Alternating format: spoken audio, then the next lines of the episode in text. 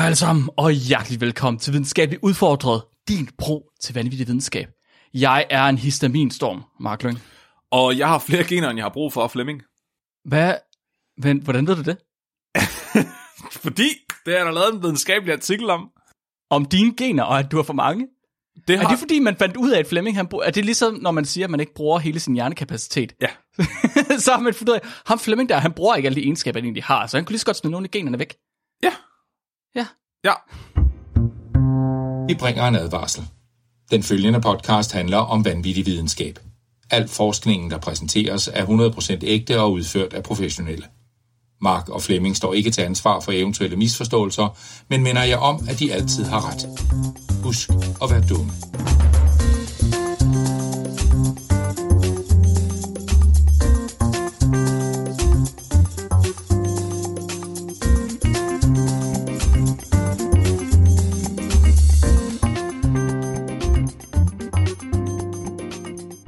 Det, men, Okay. det, men Mark, det sjove det er, at jeg med ret stor sikkerhed kan sige, baseret på at kigge på dig, at du også har et gen, du ikke har brug for. Det kan du godt glemme alt om. Jeg bruger alle mine gener. Hele tiden. Jeg skal ikke have dig til at gå og spy dine løgne. Du, du er sådan den genetiske... Jeg, jeg, jeg er ult, jeg er, en, jeg er en optimeret maskine, og jeg skal ikke have, at du siger andre ting. Jeg, der er ikke en skrue ekstra på mig. Du er simpelthen den genetiske udgave af et epileptisk anfald. Alle dine gener er altid i brug på alle tidspunkter. Ja, hele tiden. Du er bare en omvandrende proteinshake af... I am firing on all cylinders. Det er derfor, du skal æde så mange rå løg hele tiden, for at du kan få kalorier nok til at syntetisere de proteiner, du skider ud. Det er fordi, det er fordi jeg har et gen, der, der omsætter løg til energi, og det gen er jeg nødt til at bruge hele tiden.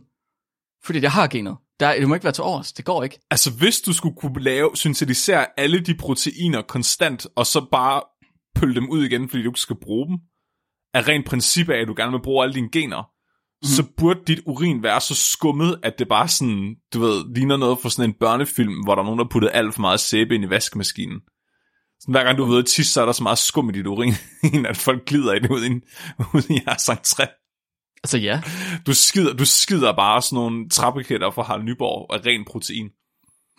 ja, det er, derfor, at vi, det er derfor, at vi ikke bruger penge på opvarmning, og det er derfor, vi har håndklæder til at ligge uden for badeværelset hele tiden. Kunne man, Så glider man ikke i skummet. kunne man bruge dig til at, og, du ved, lave proteinbar? I stedet for Ja, men det skal man ikke. Det er min Nå, hemmelighed, og I nej. må ikke få den. Du, nej, undskyld. Jeg har patenteret den. Det er kun mig, der må have den. Jeg deler ikke ud af den. Max alle gen livs... Du skal lave sådan en livsstilsbog. sådan en, ja. en diætbog. men, men uden at afsløre hemmeligheden, for det er kun mig, der må have den. Ja, ja. I andre må ikke være med. Nå, okay. Jeg tænkte ellers, du kunne lave sådan en, en, en livsstilsbog, der bare handler om, at man skal spise rå løg til morgenmad, så man kan lave alt for mange proteiner hele tiden. Okay, nu se, jeg, der er altså også æg. Helt ærligt, det er ikke kun rå løg og rødkål. Der er også rå æg. Nej, spejlæg. Hvorfor spejle? Jeg tror, det er mere sundt at spise dem rå. Det har det ikke noget at gøre med, om det er sundt, eller noget, gør det smager godt. Jeg har set en fitness-YouTuber. Ja. Øh, Big Lenny fra Delray Midfit- Misfits. og han... Han tager bare et råt i munden. Jeg, jeg har set en fitness-YouTuber, og så er det Big Lenny. Ja. okay. så er det ham, du bruger som din livsstilscoach, fordi så kan det godt være, at du, du skal tænke, tænke dig om. Altså, har du set et billede af ham? Ja, jeg har set et billede af ham, jeg har også set interviews med ham. Nu, Mark. Har han det bedre nu, eller er han stadig lige så ubehagelig at se på, som han var for tre år siden? Der er bare ikke noget så maskulint som at se en mand æde et råt æg med skal på. det er peak performance. Vent, vi har rådet rimelig meget ud af en tangent, og vi er kun fire minutter inde. Nå. Men, men Mark, Flemming. ja, undskyld. Okay, du har for mange gener, siger du. Ja. Så Hvorfor? Hvad betyder det?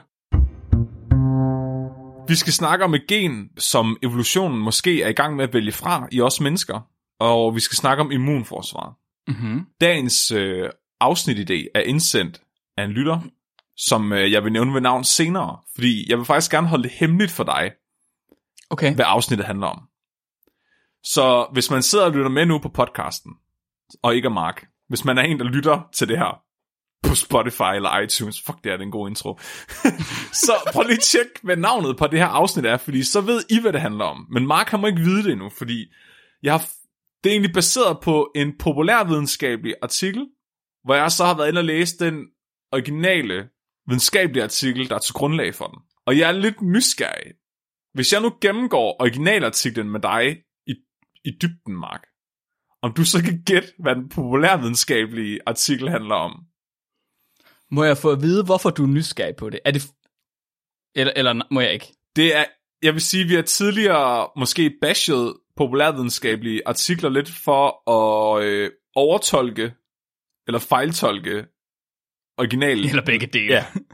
Og, Ja. ja. Og, og i dag er en af de her begge dele ting. Okay.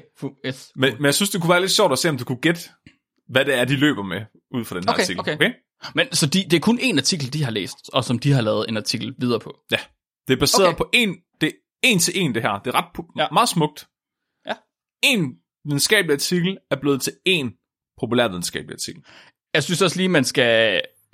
Der er man lige nødt til at være opmærksom på, at det Flemming han faktisk gør her, det er, at han har taget nogen, der har taget en primær kilde, og fejlfortolket på en primær kilde. Og så har Flemming valgt at gå ind og så læse sekundærkilden. Og så nu har han valgt at være en tertiær kilde, der går ind og kritiserer sekundærkildens måde at tolke primærkilden på. Ja. Synes jeg, det er meget smukt. Det er meget meta. Jeg kan godt lide den måde, at vi laver helt nyt content på, som vi plejer. Mhm. Mark. Dagens videnskabelige artikel hedder Gender Differences in Expression of the Human Caspase 12 Long Variant Determines suscept- Susceptibility to Listeria monocytogenes Infection. Okay. Det er, en mund, det er noget af en mundfuld. Jeg kunne ikke engang udtale titlen. Det, så der er rullepølsesyge, var det jeg hørte. Det handler om caspase 12, som er et protein, der findes i os mennesker. Det vi laver, og det er vigtigt for vores immunforsvar.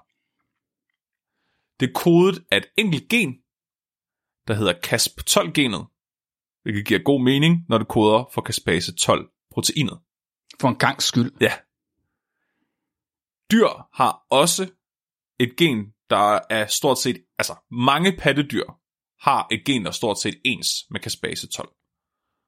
Så det vil sige, det er et rimeligt universelt protein i immunforsvaret, og det er måske meget, meget gammelt, fordi vi kan se, at andre dyr også har det, så det må være et levn fra en fælles stamfader på et tidspunkt.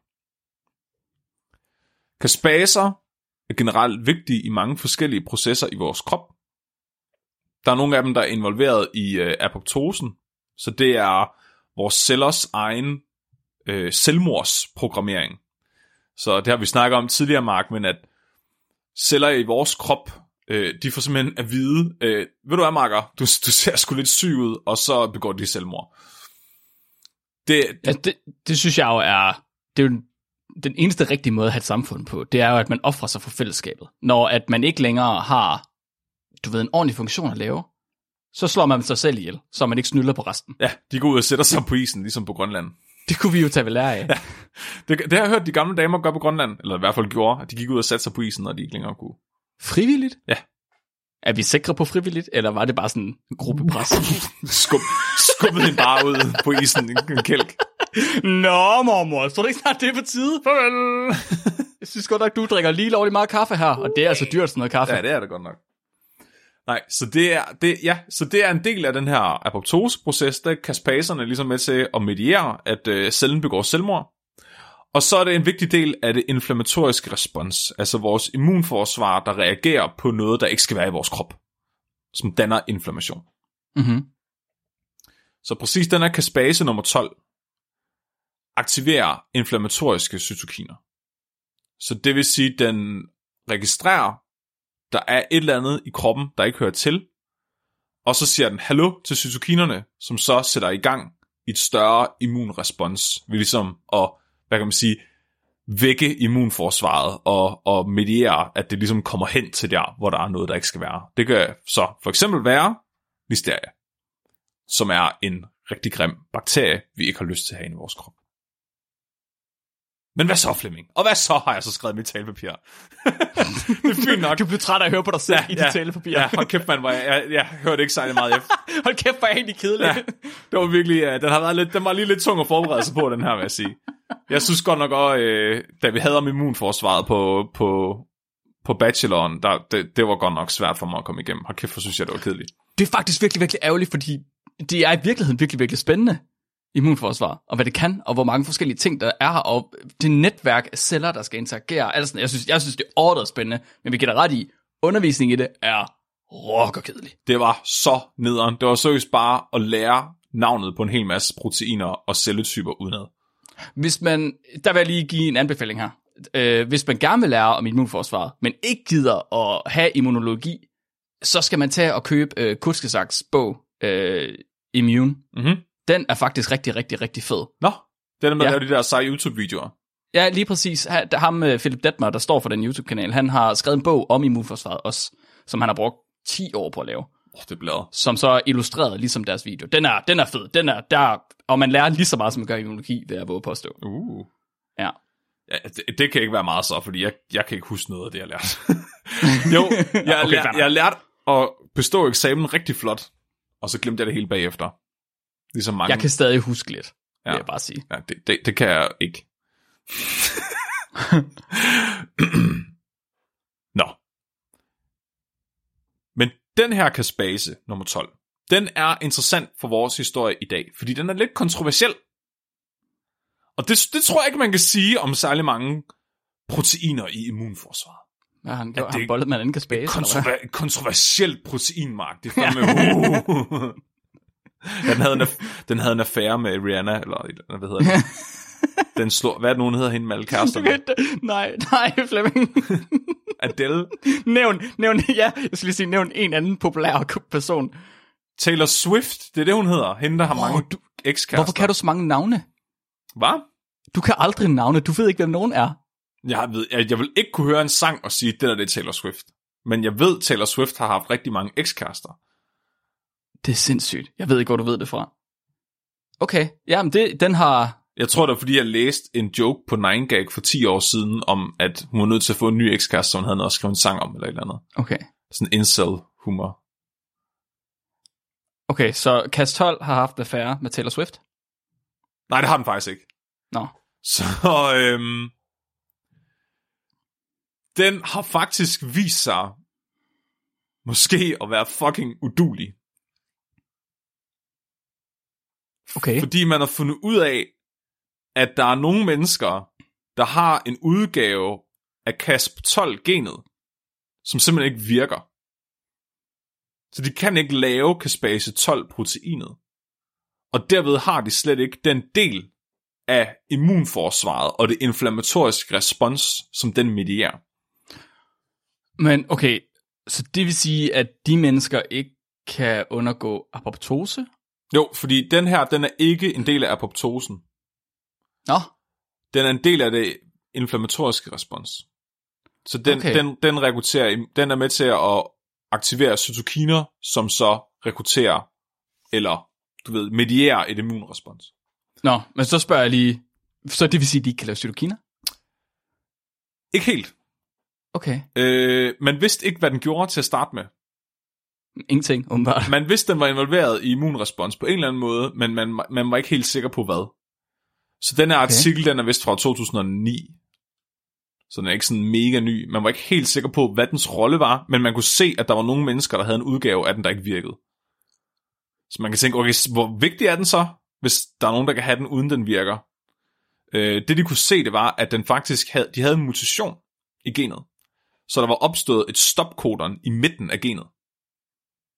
Hvilket betyder, at de, når de, når, når hvad hedder det, øh, og det er til lytterne, undskyld mig nu, men det betyder, at når, når proteiner så skulle laves, så ville det faktisk blive trunkeret, så ville det kun blive halvlængde. Øh, Flemming, det ved jeg jo ligesom godt. Jamen, det er smart. Nu er du nødt til at lade som om du ikke lige vidste det, så jeg kunne få lov til at sige det højt. det, det gør jeg ikke. Så det er lidt ligesom dengang jeg skulle se Titanic, og øh, midt inde i filmen, da er de nået til, at øh, skibet det sank, så kunne jeg ikke se mere det er lidt det, der er sket med Caspase 12 i de her mennesker. Øh, kroppen går i gang med at lave det, og så når den er halvvejs, så kan den ikke rigtig finde ud af det mere. Okay. Mhm. Ja. Så det her, det er muligvis et eksempel på... Men det er ikke alle mennesker, der har det langt fra. Så der er, det er kun en, en vis befolkningsgruppe, der ikke der mangler det her funktionelle gen. Så det er lidt ligesom at have en kontakt i huset, som ikke gør noget. Eller hvad? Du har kontakten, Ja. men den virker ikke. Den er, du kan ikke tænde lampen med den i hvert fald. Okay, og men, hvordan... Fordi det er sådan lidt... Det, det tror jeg... Jeg kan ikke rigtig komme i tanke om nogle eksempler på øh, molekylær biologisk forskning, hvor man har haft noget, som man bare har blevet enig med sig selv om, det her, det virker ikke. Fordi det, det, det tror jeg, så, hvis man, hvis man kommer frem til noget, finder en af en dims, så skal den gøre et eller andet. Den kan ikke bare være der, den kan ikke være der uden at gøre noget. Nej, altså så du tænker på, at den må gøre noget. Ja, altså du er nødt til at rive du ved, kontakten ud af væggen, og så følge kablet, og så finde ud af, hvor det kabel det går hen til. Okay, jamen, og det, det, det, det den her artikel undersøger. Okay, Ja, så de river ja. kablet ud af væggen? Ja, det gør de. ja okay. De prøver at rive kablet ud af væggen molekylær biologisk. Med meget små pipetter. Ja, ja, lige præcis. Så det, de kan se, det er, at folk, der har den her udgave af genet, som ikke kan lave caspase 12, så folk, der har mistet den her del af deres immunforsvar, primært, stort set eksklusivt, kommer fra Afrika. Inden for nyere Okay. tid. Vi kommer alle sammen fra Afrika. Men inden for nyere tid. Tidligere, ja. ja. Så de kan se, at øhm, og det, det er der faktisk lavet et virkelig fedt studie omkring. Fordi vi ved nogenlunde, hvornår folk fra forskellige verdensdele er udvandret fra Afrika, baseret på arkeologi.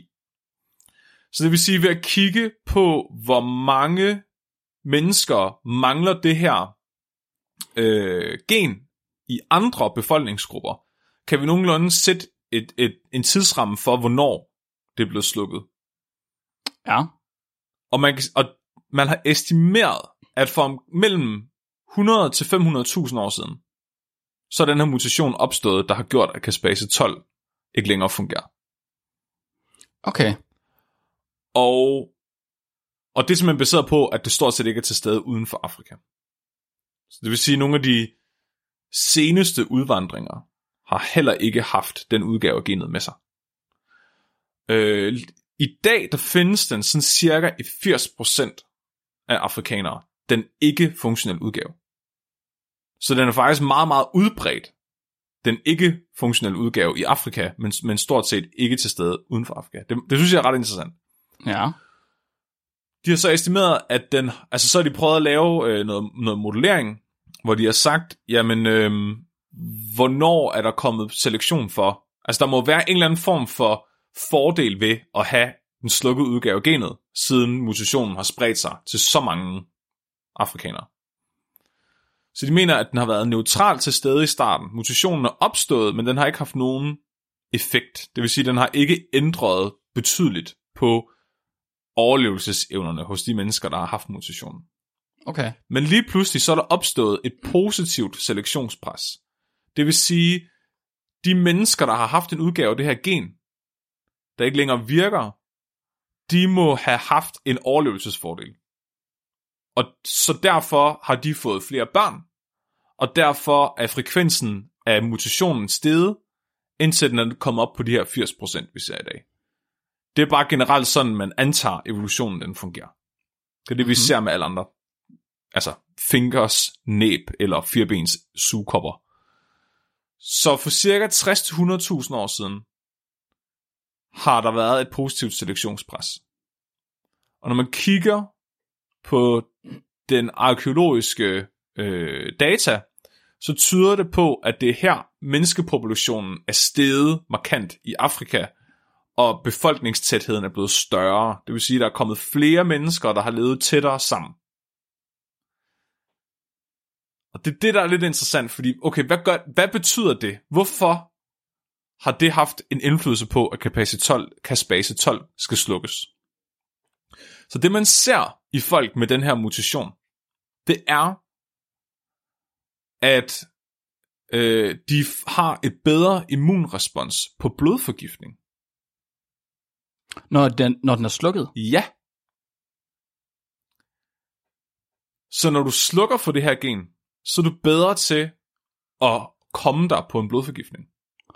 Hmm. Og folk med den intakte udgave af genet, der ikke er trunkeret, de har nedsat immunrespons på blodforgiftning. Hvordan ved man det? Man har målt på mængden af cytokiner i blodet på folk. Okay, man har ikke givet folk blodforgiftning. Jo, Også. det har man også prøvet.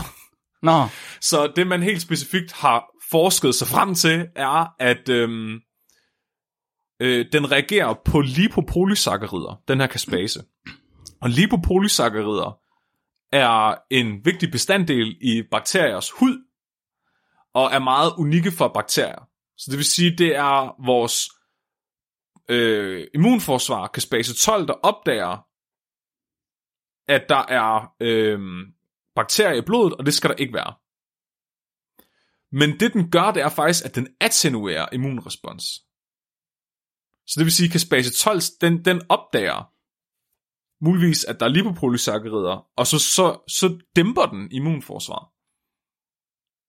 Men hvis den så ikke virker, så dæmper den ikke immunresponset. Det er hypotesen.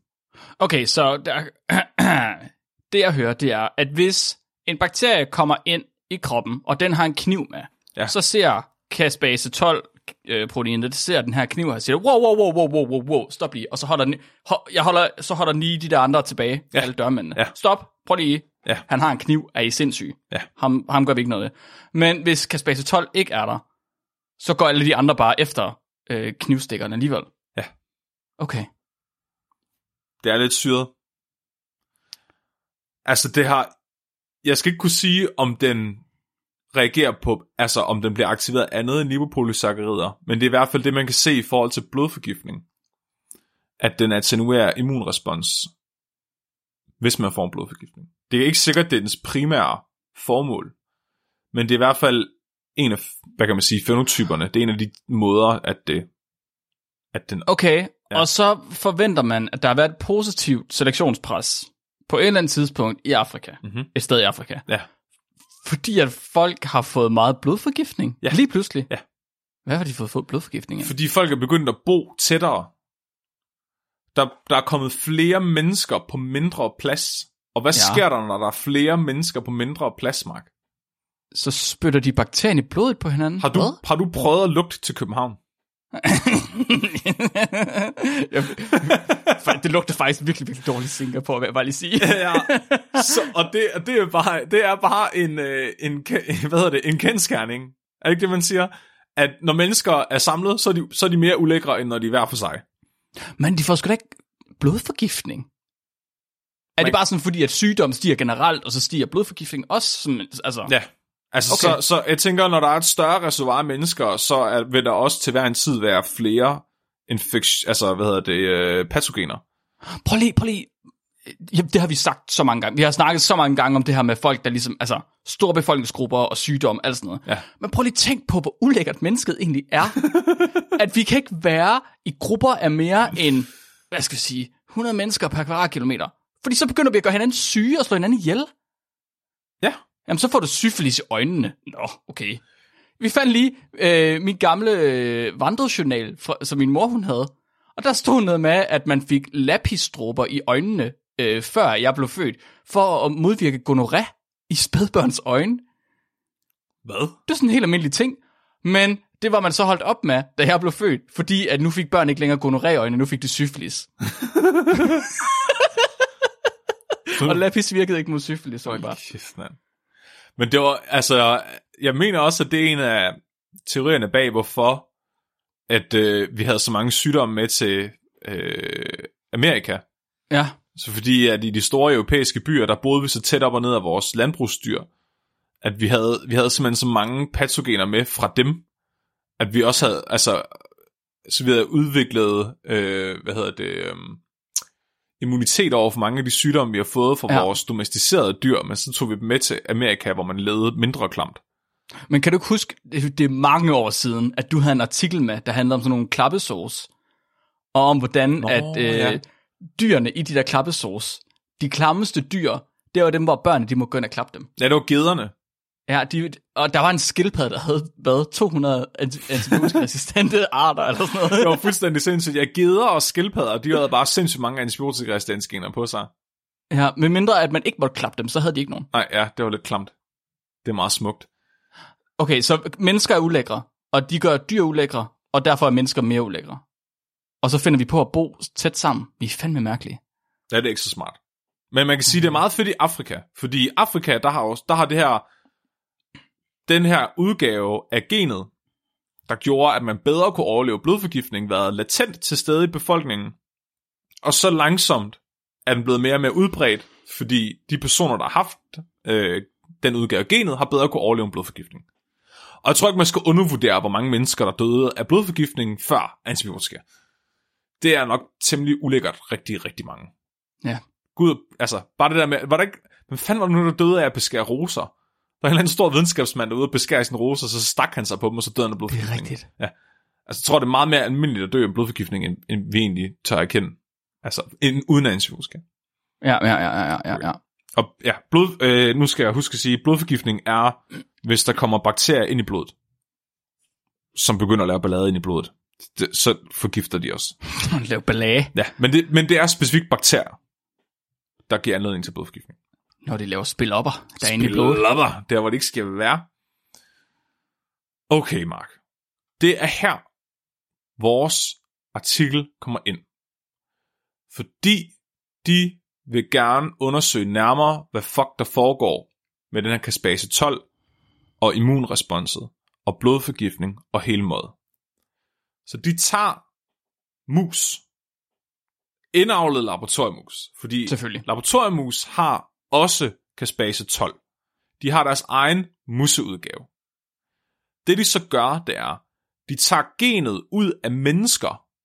Så de tager kaspase 12 genet, og så bytter de det ud ind i musene. Så musene ikke længere har musekaspase 12, de har menneskekaspase 12. Det er Okay. sjovt, fordi det, altså, det, det er sådan hverdag for mig, men jeg Ja. kan godt høre, at det, er sådan, det, det er jo ret fucked. Det er ret fucked. Ja, det er ret fucked. Ja. De Øh. gensplicer en mus med menneskegener. Ja. Og, ja, men det er, og det er, altså, det er bare hverdag inden for molekylær Det er faktisk, det er virkelig Crash Bandicoot-agtigt. Det var det Neocortex, okay, nu, det var det Neocortex, han ville i Crash Bandicoot, det var, han ville gensplice dyr med andre dyr. Men Mark, jeg, har- jeg Der- har aldrig spillet, jeg har ikke, Det jeg, er derfor, Dingo Dial er en blanding mellem Dingo og en krokodille. jeg ved ikke, hvad det er. Nej. Hvem er han? Han er, han, han er en blanding mellem Dingo og en krokodille. Er det Taylor Swifts ekskæreste? Ja, specielt mere, det er det faktisk. en af dem. Mm. Så, men de laver de her genmodificerede supermus. For ligesom at kunne begynde at udsætte musene for spas og løjer, og så se, hvordan reagerer deres immunforsvar. Med det her kaspase 12 gen fra mennesker. Så det de gør, det er, at de siger, vi ved, det har noget at gøre med blodforgiftning. Hvad med, vi tager noget listeria, og pumper det ind i blodet på musene, og ser, hvordan de reagerer på det. Så det er det, de gør. Der sidder åbenbart en øh, blodår på halen, eller ved halen på laboratoriemus, som det sådan er standardprocedure at give en blodforgiftning igennem. Så tager du en nål. der er det sop. ja, det er der. Øhm, de tager simpelthen en nål med listeria og pumper det direkte ind i blodet på de her mus ved halen. Fuck, det er fedt. Og så, og så, så tænker de, okay, så ser vi YOLO, vi ser, hvad der sker. Så, men det der er, hvad kan man sige, øh, kanten på den her artikel, det er, at de også har lavet en mutantmus med den trunkerede udgave. Så de kan sammenligne, mm. de kan sammenligne musene med den intakte og den trunkerede udgave, og se, hvad sker der. Mm-hmm. Det de så opdager, ud over, at dem At de dør. Ja, de dør. og så opdager de, nå ja, de var faktisk egentlig, egentlig bedre til at overleve, hvis at de havde den trunkerede udgave af genet. Øh, Så de dør langsommere? Eller de dør ikke? de dør langsommere, har jeg Ja. lyst til at sige. Jeg tænker, listeria direkte ind i blodet, det kan ikke være en god ting. De tvivler, jeg tvivler. Altså selv hvis de overlever, så bliver de jo slået ihjel alligevel. Altså, Det er rigtigt. vi, vi er nødt til at være ærlige her. De dør på et eller andet De tidspunkt. dør på et eller andet tidspunkt. Men, Mark, Ja. de ser noget spændende. De ser, at hundmusene de bliver mindre syge, også selvom de har den intakte udgave af genet. Okay. Så der var et eller andet der. Det lignede faktisk lidt på overlevelsesraten, kan man sige, at selvom de havde den intakte udgave af Caspase 12, så var deres overlevelseschancer næsten lige så gode, som hvis de havde den trunkeret. Men kun i hunderne. Hmm. Det de finder ud af, det er, at østrogen, det kvindelige kønshormon, altså i mus, museudgaven af det, øh, og det her, det skal lige siges, det her, det er i mus. Det er ikke i mennesker. Men i mus kan de se, at østrogen på en eller anden måde deaktiverer caspase 12-genet. Og derfor får de den samme adfærd, som nogen, der ikke har det. Som den ødelagte udgave genet. Øh, Mark? Ja. Det er så nu, du skal prøve at gætte, hvad den populærvidenskabelige artikel handler om. Hold op. Øhm, øh, øhm, jeg tvivler på, at den populærvidenskabelige artikel har nævnt Caspase 12 mere end én gang overhovedet. Hvad har den handlet om? Har kvinder bedre immunforsvar end mænd? Kvinder er evolutionært foran mænd. Du er ikke, Mænd er... du er ikke helt ved siden af. Er det rigtigt? Prøv, det, det, det, Mark, Ja. sluk lige din hjerne lidt mere. Okay, okay, okay, okay, okay, okay. Sluk min hjerne. Hvad har vi lige snakket om? Vi har snakket om et gen, som når det går i stykker, gør, at man overlever bedre. Du skal ikke tænke som molekylærbiolog lige nu. Du skal tænke Okay. som den gadedreng, du er, der står og råber med avisen under armen. Ja, I'm okay. ja, du arbejder, Mark, du arbejder for Ekstrabladet. ja. Hvad skriver du? Det gør jeg ikke, men jeg, jeg ved, hvor du vil have mig hen. Ja. Jeg forstår, hvad du siger til mig. I skal bare lige vide, det gør jeg. Jeg arbejder ikke for ekstra. Det gør jeg ikke. Øh, kvinder sejrer end mænd. Er du klar på titlen? Okay. Nu, nu får du titlen. Okay. Mine børn sover ikke endnu, så jeg må godt råbe. Mænd får mandeinfluenza, fordi de har sværere immunforsvar end kvinder, hvilket gør dem mere modtagelige over for infektioner, påstår forskere. Okay. Okay. Der har lige været øh, sådan corona-resurgence på mit arbejde og alle mulige andre steder, og der er mange, der har snakket om mandecorona, at det er hårdt for mænd at have corona. Det giver ikke så meget mening til gengæld. Okay, der er mange ting ved Hvad den er, her der, artikel. hvad er der galt her, Mark? Okay, okay, okay, okay. For det første, så influenza er som regel en viral ja. øh, sygdom, Ja. og ikke en bakteriel sygdom. Det er en virus. Der er ikke noget, ja, så der er ikke noget blodforgiftning overhovedet. Nej. Så Der det findes er- også, der findes en en influenza-bakterie, men det er meget sjældent, det er den, vi får Ja. som øh, ja, infektion. Der er ikke noget blodforgiftning. Nej, Der så, er ingen bakterier. ja. Øh, det med kvinder var sådan en sidekonklusion, de fandt. Har testet de den sådan rigtigt? det er mus, Mark. Det er mus. Det er en mu- det er mus. Det er forresten en mus. det er forresten en mus. Ja. ja. Det- Så de her journalister, de har fundet årsagen til mandinfluenza. Selvom de forskere, de har baseret deres artikel på, ikke har fundet årsagen til mandinfluenza. Ja. Ja. Det er undersøgt et gen, der gør, at man reagerer mere voldsomt på blod, blodforgiftning. Hold da op. Øhm...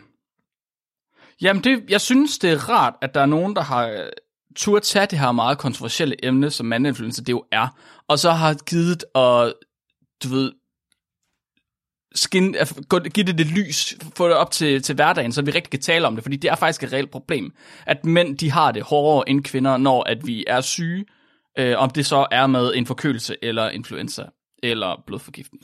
Hvor mange gange har du snakket med nogen, Mark, hvor de så har sagt til dig, at mandeinfluenza findes faktisk? Der er forskning, der har vist, at mænd har nogle andre gener, som gør det. Ja, det har jeg faktisk aldrig nogensinde hørt. Okay, det har jeg stødt på flere gange. Er det rigtigt? Det her, Er, det, er der, ah, nej, stop. Er der nogen, der har sagt det? Jeg har mødt andre molekylærbiologer, der siger det. At mandeinfluenza findes? Ja, ja. Luk røven. Det findes. Hvad? Er der mennesker, der tror det? Ja, ja. Det, den her videnskabelige artikel, Mark, og tolkningen deraf, at der det hele kommer fra. Så alle de mennesker, der går rundt og siger, at der er videnskabelig evidens for, at mænd genetisk er mere disponeret for mandinfluenza, kommer, stammer herfra. Jeg siger ikke, der ikke er kommet mere forskning sidenhen, men det er her, den startede, og det er her, de alle sammen peger tilbage til. Men, men, men det er så forkert. Det er så for, de gør så meget forkert. Der er jo ikke, hvad, hvad skriver artiklen? Hvad skriver, hvad skriver ja. den der populærvidenskabelige Jeg, artikel? jeg er glad for, at du spørger, Mark. Nu skal du bare høre. Så artiklen er udgivet af The Telegraph i år 2009. Og jeg skal lige hilse og sige, at øh, dagens emne er foreslået af Henrik Tringård Olsen. Han har ikke sendt den her specifikke artikel, men han har sendt nogle andre ind, som så okay. har lægget mig på sporet der. De skriver, ifølge Dr. Maja Saleh, hun er sidste forfatter på artiklen. Ja, Det er den samme forsker, som opdagede effekten af mutationen til at starte med. Så det er Mhm. kun hende, der har opdaget, at det er kønsspecifikt. Hun har også opdaget caspase-12-effekten. Østrogen i kvinder, det kvindelige kønshormon, kan have en positiv effekt på kroppens immunforsvar. Det kan booste immunitet i mennesker. Kvinder har et stærkere inflammatorisk respons, altså kroppens tidlige immunreaktion. men så burde de skulle da få mandinfluenza. Det er jo fucking immunresponser, der gør, at man har det dårligt ved influenza. Mark, siger du, der er nogle ting, der er galt med den her artikel? jeg siger, de første to sætninger er galt. Og titlen. Østrogen skulle blokere for et gen, der kan kroppen åben for infektioner. Selvom det var i mus, brugte de menneskegenet. Så resultaterne kan tolkes til mennesker. Nej, nej, uh.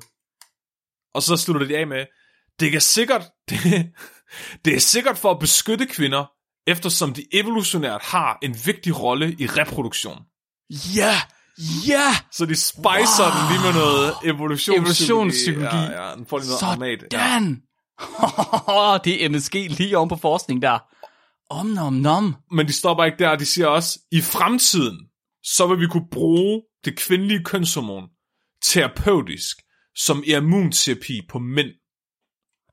Det er sindssygt. Men tiden vil jo vise, Mark, om mænd er villige til at acceptere et kvindeeksklusivt hormon til deres behandling.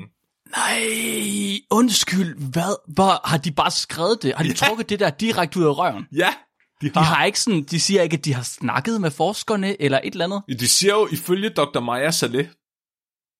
Ja, fordi de har læst hendes artikel. Ja. Det er grineren. Det er vildt grineren. Prøv at de har lavet, de kommer, hvad, jeg har hørt tre konklusioner der, der ikke havde noget med artiklerne at gøre. Ja. Det er sindssygt. Men det er jo bare ledt til, at det er gået viralt, det her. Og så er der jo, så er det jo været et ekokammer af andre, der har rapporteret på historien. Klart, og, klart, så- klart, Og så klart. er det bare eksploderet der.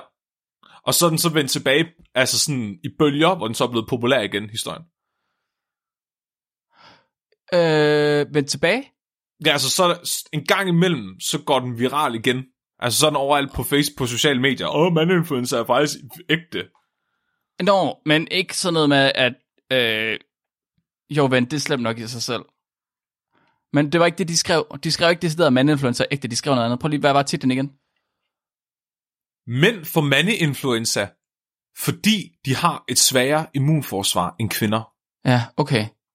Okay, okay, okay, okay, okay, okay. Så de siger, at mandinfluenza eksisterer, og at mandinfluenza er... Ja, jeg forstår, jeg forstår, jeg forstår. forstår. ja, ja. Aha. Mhm. Mhm. Okay. Hmm. Hvad gjorde øh, hende der øh, forskningslederen, da hun stod den artikel? Jeg ved ikke, hvad hun har gjort. Okay. Øhm, for, fortsat sin karriere i stillhed, f- antager jeg. ja. Øhm, det her, det tænker jeg, det er en forskers mareridt. Også fordi den artikel er skrevet, som om de har interviewet hende. Ja, lige Og præcis. det kan bare fuldstændig ødelægge ens kredibilitet at være Ja. med i sådan noget clickbait-lort, som det der. Men på den anden side, jeg vil sige, i 2023, der er godt nok meget forskning, der er privatfinansieret. Så måske er det en god ting.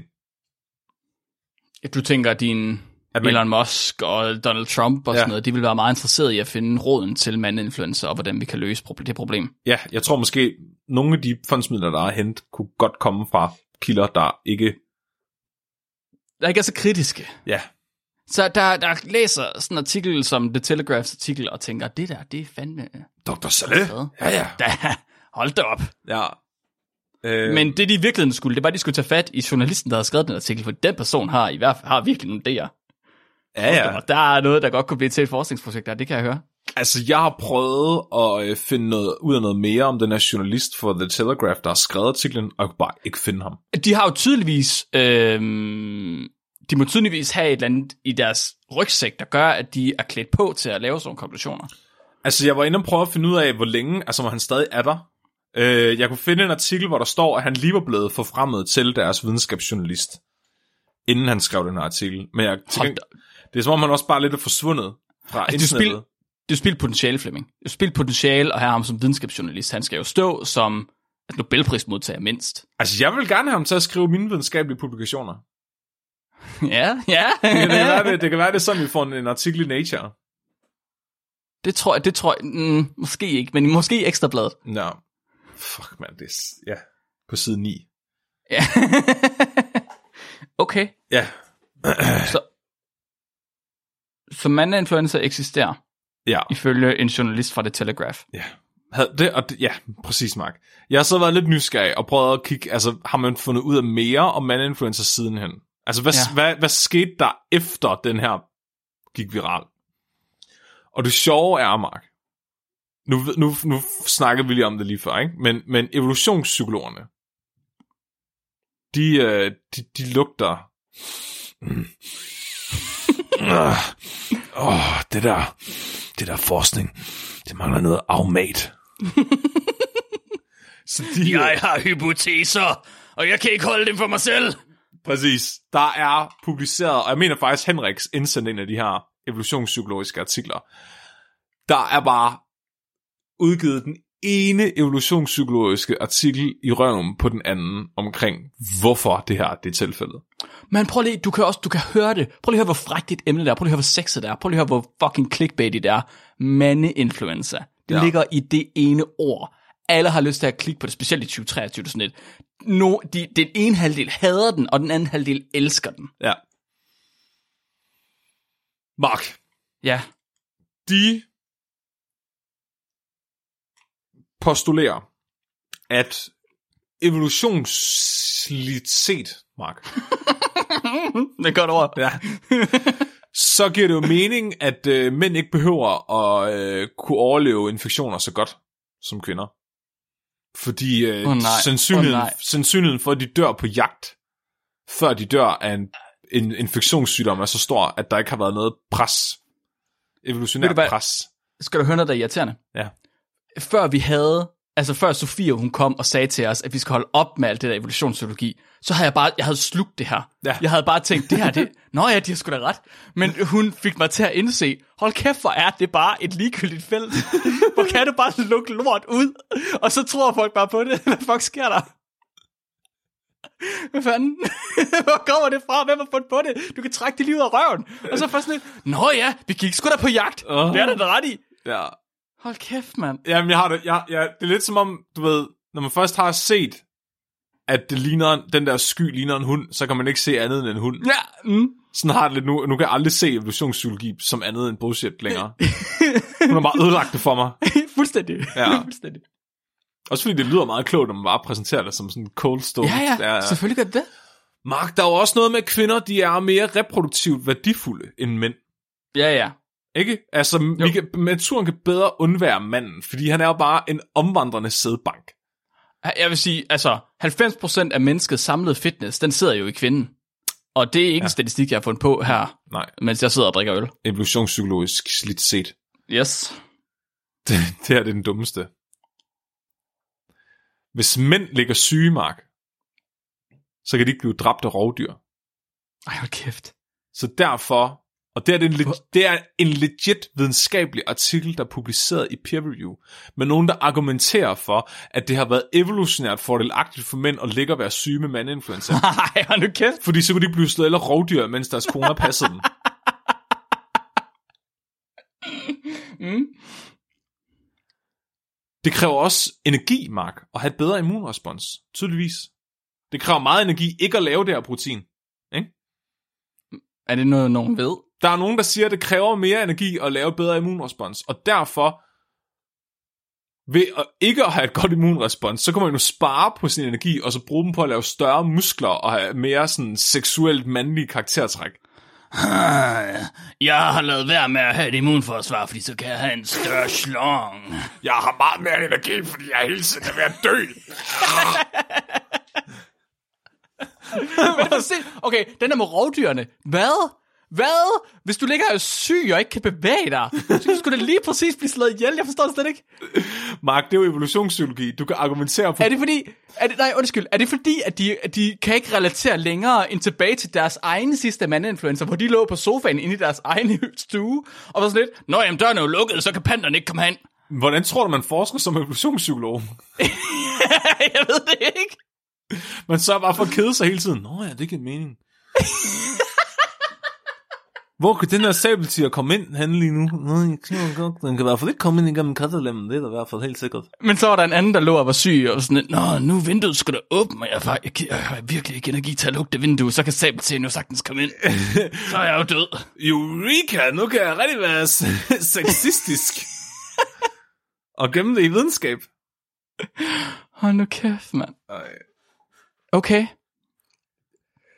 Jeg synes lige, jeg vil være færre. Øhm, Det behøver du ikke. ved at tage en juleartikel med fra BMJ. Øh, den bliver citeret rigtig meget på alle mulige forskellige Wikipedia-sider, hver gang man læser om influencer, så tænker jeg, jeg bliver nødt til at kigge, hvad fuck det her det er for noget. Øh, fordi den bliver tit brugt som argument for nyere evidens for mandinfluencer. Aha. Og jeg har været inde, den er bag en paywall, du skal betale sådan 170 pund for at få Selvfølgelig. lov til at læse Mhm. den. Men vi Klart. Kan få adgang til den gennem universitetet, så jeg har været inde og finde den. Og den er kun to af fire sider. Det er ikke langt. Og den er skrevet af en praktiserende læge fra det nordlige Kanada, der har lavet den for sjov. Som en, som en jule-joke-artikel, hvor, Nå. hvor konklusionen er, at, at man skulle lave nogle varmestuer med store lænestole til mænd, så de bedre kunne komme sig over deres mandinfluenza. ja, Det er konklusionen på artiklen, Mark.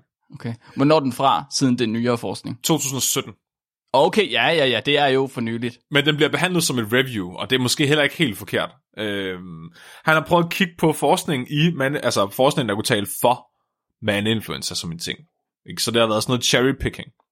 Ja. Øh, det skal siges ham her, lægen er ret meget en karakter i sig selv, så BMJ har lavet en, øhm, det er et videnskabeligt tidsskrift, de har lavet en øh, julepodcast, hvor, han er, hvor de interviewer ham. Okay. Øh, så det, det fremgår ikke i artiklen, han har skrevet, men han er faktisk en øh, praktiserende læge i det virkelig, virkelig nordlige Kanada. Hans, øh, øh, hvad hedder det, den befolkning, han er enlig læge for, er fordelt over tre tidszoner. Og de kan ikke komme, de kan ikke komme til lægen hos ham, medmindre det er med helikopter. Åh, oh, wow. Og han har 3.100 borgere, han er læger for i det her område. Det er fucking sindssygt.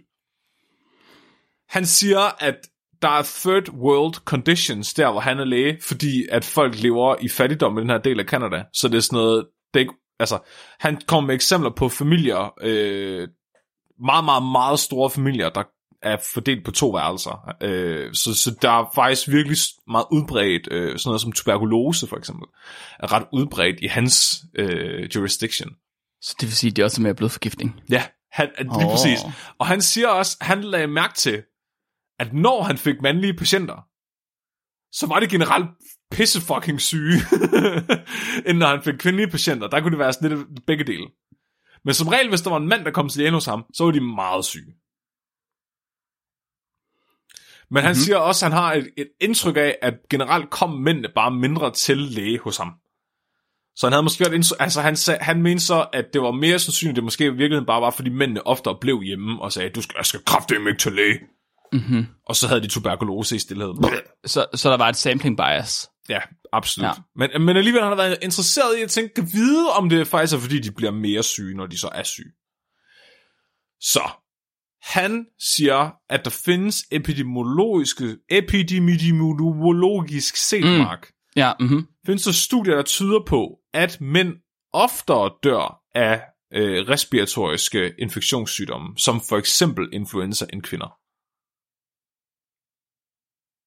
Så hvis, Okay. du kigger, hvis du kigger på populationsdata, så dør mænd oftere af influenza-lignende sygdomme. Så vi har, vi har ret til at være bange. Ja, men Vi- man vi tager så godt- ikke ja. højde for, at mænd også oftere ryger, for eksempel. Ja. Det kan jeg Hvilket godt er se. måske ret relevant for, om man dør af den her luftvejssygdom. Ej, hvor er det irriterende mange ting, man er nødt til højde for, når man laver sådan noget. Ja.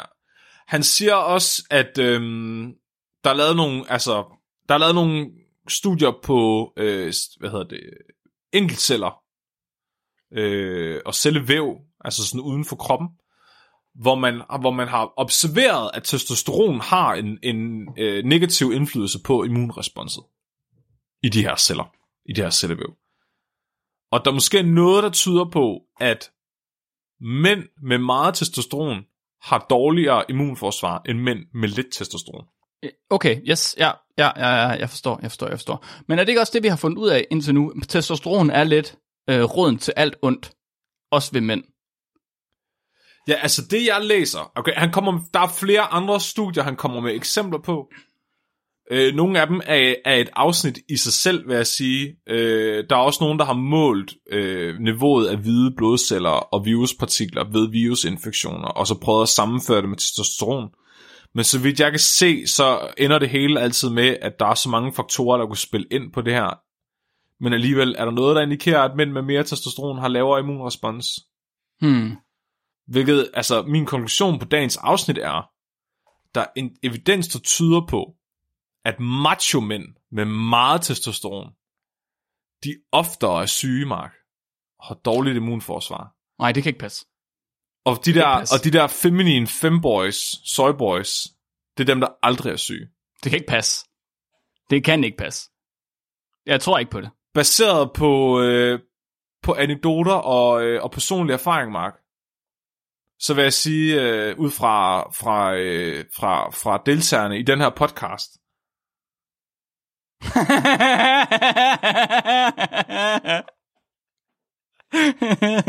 Åh, du er så... Åh, Flemming. så, Uha, er, så, er uha. du, så er jeg den sygeste Sigma Alpha Male, fordi jeg bare hele tiden er ved at dø af diarré, Ja. og du er en femboy. Jeg synes, at vi skal få undersøgt testosteron, te, vores testosteronniveau. Og så kan vi få se, at jeg helt sikkert har lige præcis et point mere end dig. Ligesom Fuck en vis af! test. Fuck af, Ja. Mark. Prøv at høre, at testosteron er associeret med nedsat intelligens. ja, og hårdtab og og alt andet også. Fuck. Okay, du har, det Impotens. Ja, ja, alt muligt. kan godt være, ja, du har lidt mindre hår end mig, det kan jeg godt se. Jamen, det har jeg tynd i toppen. Jeg vil sige, at jeg arbejder på mine tændinger rimelig meget. Så. Ja, de er på vej. Ja. så testosteron er roden til alt ondt, men det vidste vi jo godt i forvejen. Blandt andet fordi der kommer mænd ud af testosteron. Ja. Ja. Det, der, det er lige præcis det, en femboy vil sige.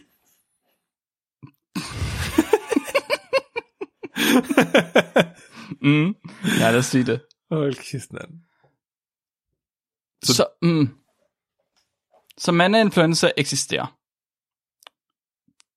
For, ja, det er det, det, det, jeg hører. Det er konklusion på dagens afsnit. Mandeinfluenza eksisterer. Jeg vil sige, at konklusionen er, at der er noget, der tyder på, at mænd muligvis har dårligere immunforsvar end kvinder. Men det er ikke stærke. Evidensen er vag. Svag, kan man sige. Det er blevet meget, det er bare meget vigtigt for mig nu at finde ud af, om det er en ting. Altså, jeg vil sige, der er nok til et afsnit mere i det her. Er der det? Er Hvis der du- rent faktisk lavet forskning på det? Ja, der er flere, men ja, der er flere nyere studier, der undersøger testosterons indflydelse på immunresponset. Okay, jeg kunne nemlig godt tænke mig at vide. Altså, bliver mænd mere syge end kvinder? Og også, hvordan bliver mænd mere syge end kvinder? Hvilke symptomer er det? Er det sygdommen i sig selv? Eller er det, øh, altså du ved, immunresponsets virkning? Er det de symptomer? Right? Feber, hoste, alle sådan nogle ting. Ja, det er rigtigt nok, fordi det, det er lidt det der med at adskille dem, ikke? Fordi ja, det kan Ja. godt være, at dit immunrespons er dårligere, men burde du så ikke også opleve mindre? Altså, burde din feber så ikke være lavere? Og- Altså, så du ved, hvis, hvis, hvis, din, hvis din sygdom er, altså, hvis det du får det dårligt er et symptom på, at du rent faktisk bekæmper sygdommen. Jeg vil sige, i dit tilfælde, der er det jo tydeligt, at de, dine symptomer er jo et symptomer på sygdom i sig selv. Altså, den diarré, du har, det er jo tydeligvis, fordi du har en eller anden langtidsholdbar kolera, som du ikke kan komme af med. jeg synes, det er synd for dig og din familie, men det kan vi ikke gøre så meget ved nu. Øhm, men så, altså, så hvis det er mandeinfluenza, det er jo ikke det samme som den mandeinfluenza, hvor man ligger og har feber og ikke kan rejse sig fra sofaen og er nødt til at have chips hele tiden. Ja, fordi der er en ret specifik... Mandinfluenza er en ret specifik ting her. Det kan jeg love dig for, der. Ja, og jeg synes ikke rigtigt, at der er nogle af de her ting, der sådan virkelig har berørt mandinfluenza. Det handler om andre ting.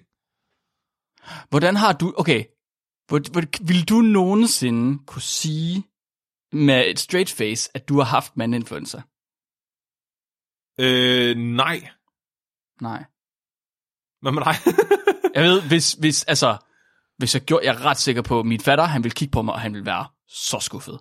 Sådan lidt, det der med at komme med en undskyldning for, at man er syg, og så sige det, fordi man er mere mand. Nej, nej, nej, nej. Hvis du er mere mand, så er du ikke blevet syg til at starte med. ja, ja, ja. Men det er også fordi, jeg får at vide, hvis jeg er syg, hvis jeg indrømmer, at jeg har det dårligt over for min kone, så tvinger hun mig til at ligge mig ned, og det gider jeg ikke. Det er også kedeligt. Det er virkelig kedeligt, så jeg lader bare, som om jeg har det fint, indtil jeg er ved at kollapse. Ja, det gør du. Det gør du virkelig meget. Og så der er jeg- virkelig mange gange, hvor du har siddet her på podcasten, og de har skidt dig selv ihjel. Så bliver jeg bare sur og råber mine børn i stedet for. Det er bedre, end at tage det alvorligt. ja, det er sundt. Det er også meget mandeagtigt. Ja, og trække det i langdrag i stedet for bare at blive rask. Og i virkeligheden også meget mandeinfluenza-agtigt. Ja. Det er, det er faktisk en af de ting, han snakker om, også at der måske er et bias omkring, det er, at øh, kvinder, der var lavet et andet studie, hvor kvinder har rapporteret, hvor længe de, de egentlig, øh, hvad kan man sige, sygemeldte sig, hvis de var syge. Og der Ja. ja. tydede det på, at kvinder de i gennemsnit tog tre dage til at komme sig over en influenza, hvor mænd i gennemsnit tog halvanden dag. Hvilket egentlig taler imod ideen om, at mandinfluenza er en ting, fordi når de selv rapporterede, så brugte mænd længere tid på at komme, altså mindre tid på at komme sig. Men måske er det virkelig derfor, de bliver mere syge, fordi de ikke tager det alvorligt og hviler sig. Men det kan også være, at de bare har det mere koncentreret. De får det bare hvor på halvanden dag. Det er sådan en halvanden time, man bare... Øh, ja, lige præcis. Men du svider det ud.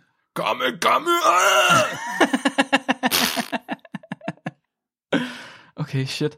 Uh, jeg havde aldrig, aldrig, aldrig nogensinde gættet på, at det ville være titlen på den populære artikel. Det må jeg indrømme. Nej, nej, men, og det er titlen på dagens afsnit, Mark. Mandinfluenza.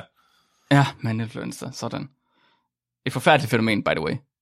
Ja. Bare lige for at være 2023 woke. Super, super sexistisk sygdom. Ja.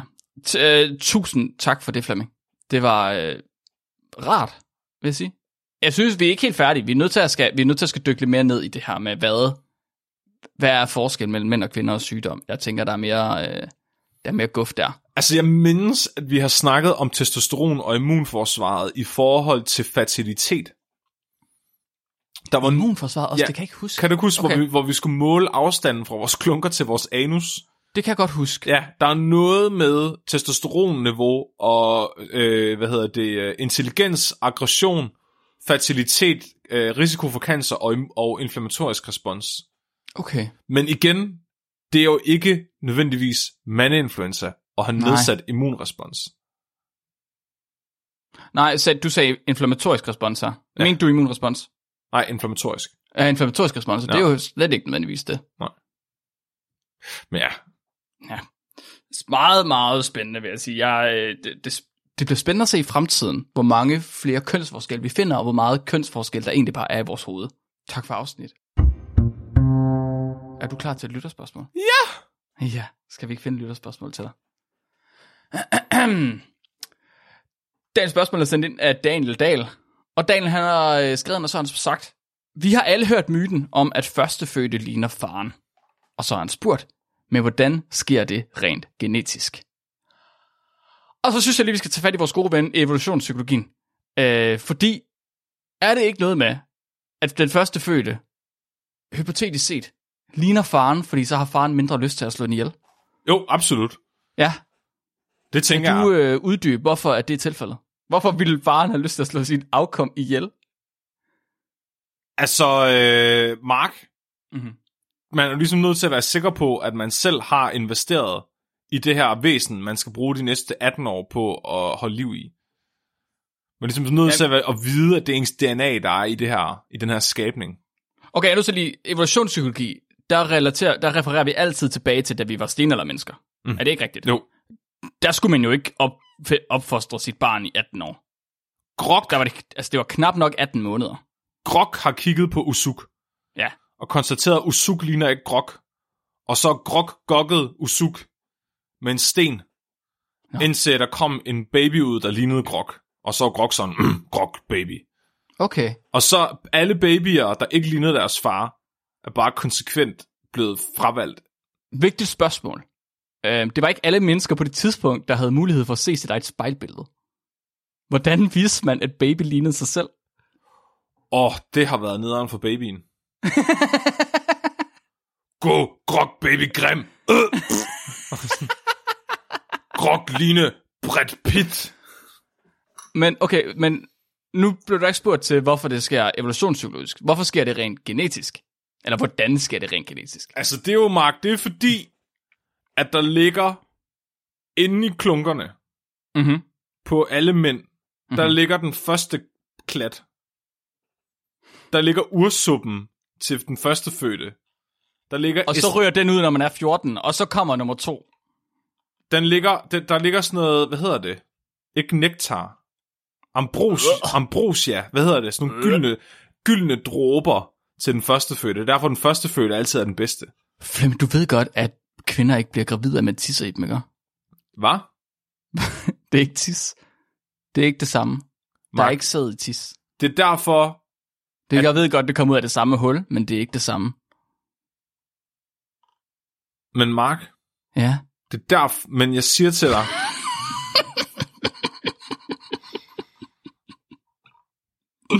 Flemmings verdensbillede er lige blevet ændret. den hellige nektar er forbeholdt den første fødte. Hvad så med nummer to? Hvorfor er det så vigtigt, at det er den første fødte? Nummer to er bare resterne. Det er ligesom kold pizza. Du husk lige på, det her det kommer på internettet for evigt. Dine børn risikerer at kunne høre det her på et tidspunkt. Nå, jeg sad bare og tænkte på mig selv, fordi jeg er den ældste af min... Altså, Ja, ja. jeg den Hvordan tror du. Eskild han har det med at høre det, når han nu vokser op? fuck, jeg har slet ikke tænkt på at selv er barn. Hvad? Eskild, han ligner faktisk mig meget mere end nogle af mine andre børn. Nå, så er der jo ikke nogen myte. Eller jo, det er der lidt. I don't know. Okay, det er sjovt. Nej, men alligevel, da Svend blev født, lignede han mig mere. Men Eskild ligner mig mere nu. Jeg ved det ikke helt, Mark. Skal det kun være den første fødte? Jeg troede bare, det var babyen ligner faren de første år, og så holder den op med at ligne faren, fordi, du ved, I vores øh, familie, altså os, hvor- mine søskende, der har det været sådan, at den første fødte meget har lignet Lyng-familien. Og så den næste har så lignet øh, den anden partner, som ikke er, du ved, ikke er en Lyng. altså dig og Katja og Dan, I ligner fandme hinanden meget. Ja, ja, nej, men det er ikke det, jeg mener. Jeg mener vores børn. Nå! Ved vores børn. Dans første har lignet Dan. Og Ja. min første har lignet mig, og Heidis første har lignet Heidi. Gry ligner også ret meget dig. Det er det, jeg siger. Men Mark, hvordan? Men det passer jo heller ikke så, fordi den Heidis første har lignet Heidi. Og den skulle jo have lignet hendes mand. Men så er det måske, fordi det slet ikke er den rigtige far. Det, okay, nu bliver det virkelig... Hvad, hvad påstår du? Påstår du, at Heidi har fået børn med en, der ligner sig selv i stedet for? Ja. Eller en fra sin egen familie? Ja. Har du... Men hvad? Det, jeg tror, I skal ind på Dr. Phil's show, Mark. I er nødt til at melde jer til. Ja. Findes det stadig? Er det stadig en ting? ja, ja, det er det da. Har du, du, så du vil sige, at du har aldrig haft lyst til at slå dine børn ihjel? Øh, momentært. Mm. Um, Men så har jeg, så jeg kigget på dem og tænkt, nej, hvor du ligner mig. Det vil være spild. Okay. Okay, så det har faktisk ændret... ændret altså, det, Det har du reddet, har ligesom... Ja, det har reddet dem. det har reddet deres liv, at de er så rasende attraktive. Men det får de for deres mor. Men Mark, hvordan fungerer det? Hvordan molekylærbiologisk set, hvordan, hvordan, hvordan sker det? Hvad giver ophav til det her fænomen, Mark? Jo, altså nu skal du høre, så vi har, vi har sådan noget øh, inde i alle vores celler, det kalder man DNA, og det er øh, A, G, T, C, og det bliver lavet om til RNA, og så bliver det lavet om til proteiner, og det giver et menneske. Men Mark, hvorfor er det kun med den første? Det er det heller ikke. Det er en fejl. Det er et, st- et stort bias. Det er folk, der tager fejl. Du tager fejl. Alle børn ligner alle. Jeg tror faktisk, okay, jeg tror, det er et intrinsisk bias for alle, men så er det fordi, at mændene har haft mere at skulle have sagt i, i, historisk set, og derfor så er det mændene, der ligesom har sagt, den ligner mig, og så har alle andre sagt, ja, det gør den da vist. Men det er i virkeligheden, fordi uanset hvem af de to partner, der kigger på baby, så synes de, den ligner dem selv. Fordi det er 50-50. Du tager fejl. Nej, Det er den hellige nektar. Jeg har ret. Ambrosiaen, d- Mark. De gyldne Du skal dråber. ikke tisse for at få børn, Flemming. Det er mærkeligt. Men Stop. Det gør, men Mark, Hvorfor er dit tis tykt? jeg har Er været, det honning? jeg har engang været inde på internettet. det skal du lade være med. fordi min mor, hun gav mig jo ikke seksualundervisning. Nej, det er rigtigt. Vel? Nej. Og der så jeg altså noget, Mark, som, som modsiger det, du siger lige nu. Du skal ikke tro, at jeg er helt tabt bag en tis eller en godikvogn. Okay, det gør jeg. Du har ikke sagt noget nu, der har ændret min... Altså, Nå, får mig til at ændre holdning. Jamen, fair nok, fair nok. Hvad så du? Jeg ved, møde med Mark. Med Ambrosium. Nå, nå, på den måde. Nå, okay, jeg forstår nu. Jeg forstår ikke, hvad du mener til at starte med, jeg forstår, hvad du mener nu. Ja. Øhm, det er jeg ked af på din vejen, at du skulle se sådan noget. Det, det burde være... Det burde du ikke. Det er jo uddannelse. Og Er det det? uddannelse. Ja, det er det. Rigtig man lærer lidt. Ja, ja. Det har du ret i. Nå, men tak for spørgsmålet, Daniel. Jeg håber ikke, du har fået svar på noget som helst, fordi øh, det har jeg ikke. Så, så øh, jeg ville synes, det var ærgerligt, hvis du havde fået svar på ting, jeg ikke har fået svar på. Flemming, kan du ikke blive lidt, kan du ikke, hvis nu du, kan vi ikke sende dig på et kursus, så at vi kan lære noget af dine svar på de her spørgsmål? Det er ikke mig, der skal på kursus som lidt, jo. Der var en gang, hvad? Ikke der, der skal, jeg på, på kursus? Skal du ikke på krystalkursus, Mark? Nå, det, det kommer. Det find, okay, det, Så må den, du spørge- Gik, den gik jeg, den vandrede lige ind i. Det var en dårlig idé. Der kan du jo spørge krystallerne. Ja, det, det, kan, det er selvfølgelig rigtigt. Det kan være, at øh, jeg bliver enlightened, Ja. oplyst. Ja. ja. Det er en god idé. Tak for spørgsmålet, Daniel. Øhm, Flemming, ja. er der noget, vi skal gøre lytterne opmærksom på, eller gerne hvad de gør, eller vi kan bare kan sige til dem en hilsen, et eller andet? Jamen, vi må ønske dem en fucking glædelig jul, fordi det er jo på søndag. Hold da kæft, det er det også. Så er det juleaften. Havde du fundet på noget til nytårsafsnittet? Altså, jeg tænker, vi skal have bonanza med øhm, retsmedicinske case studies. Yes, jeg Som synes, jeg hørte, du sagde, at vi skulle have noget andet. Og jeg var lige ved at blive bekymret, fordi jeg vil have, jeg vil have retsmedicinsk. Er det ikke der, hvor vi begge to har retsmedicinske rapporter med, og Mm. så battler vi om, hvem der kan have den sygeste med? Jo, det er det. Det bliver godt. Jeg glæder mig rigtig meget. Det bliver meget ubehageligt. Det bliver lækkert. Jeg ved, hvad jeg skal bruge mine aftener på med et stort glas rødvin. Skal ind og læse retsmedicinske artikler. jeg har stadig ikke fået adgang til de der to mænd, der har hængt sig selv deres rendegrav, mens de ned. de er bare umulige at få, de artikler. Åh, oh, det er hårdt. Det er hårdt at være Flemming. Skid, ha' en rigtig, rigtig dejlig jul alle sammen, og så ses vi tirsdag efter juleaften igen. Det er på tirsdag. Er du klar? Ding, ding, ding, ding, ding. Nå. Hold da op. Øh, det, Michael Bublé, Flemming. Det er det, vi synger i julesang her. Har du glemt det? Når den perfekte julesang, der overhovedet ikke havde alt det i sig, som de sagde, den skulle have. Ja, præcis. Er du klar til dagens dyrefakt? Nå jo, Mark, et call to action. Ja. Gå ind og lyt til øh, min julesang fra sidste år. Nå ja. Øh, Den ligger som afsnit nummer 100 af podcasten. har Hvid Jul på Sundbrovej. God sang, det vil jeg sige. Et år, jeg har ikke hørt den siden julen sidste år, og jeg regner med aldrig nogensinde, jeg skal høre den igen heller. Dine børn kunne den udenad. De kan stadig huske den. Ej. og de er, så, de er så unge, at deres hjerne stadig er sådan helt plastisk, så de ja. kan faktisk ikke, de har ikke nogen langtidshukommelse endnu. det er imponerende, at de stadig kan huske det. Dejligt. Er, er, er, du, er vi klar til dagens dyrefakt nu? Kom med det. Yes. Dagens dyrefakt er sendt ind af Martin. Og Martin han har skrevet, at hajer omdanner urinstof til urea og udskiller det igennem deres hud. Fy for satan. Ja, det gør de for ikke at tørre ud i saltvandet. Og det er også derfor, at islændinge de udtørrer hajkød, før de kan spise det. Fordi de er fulde af pis. Ja, det er simpelthen, det bliver til ren ammoniak. Det er bare det perfekte dyr. Det er derfor, de kan ændre sig siden dinosaurerne. Det er dejligt. Tak for det. Ja, selv tak. Mit navn er Mark, Jeg er Flemming og du er blevet videnskabeligt udfordret. Husk at være dum.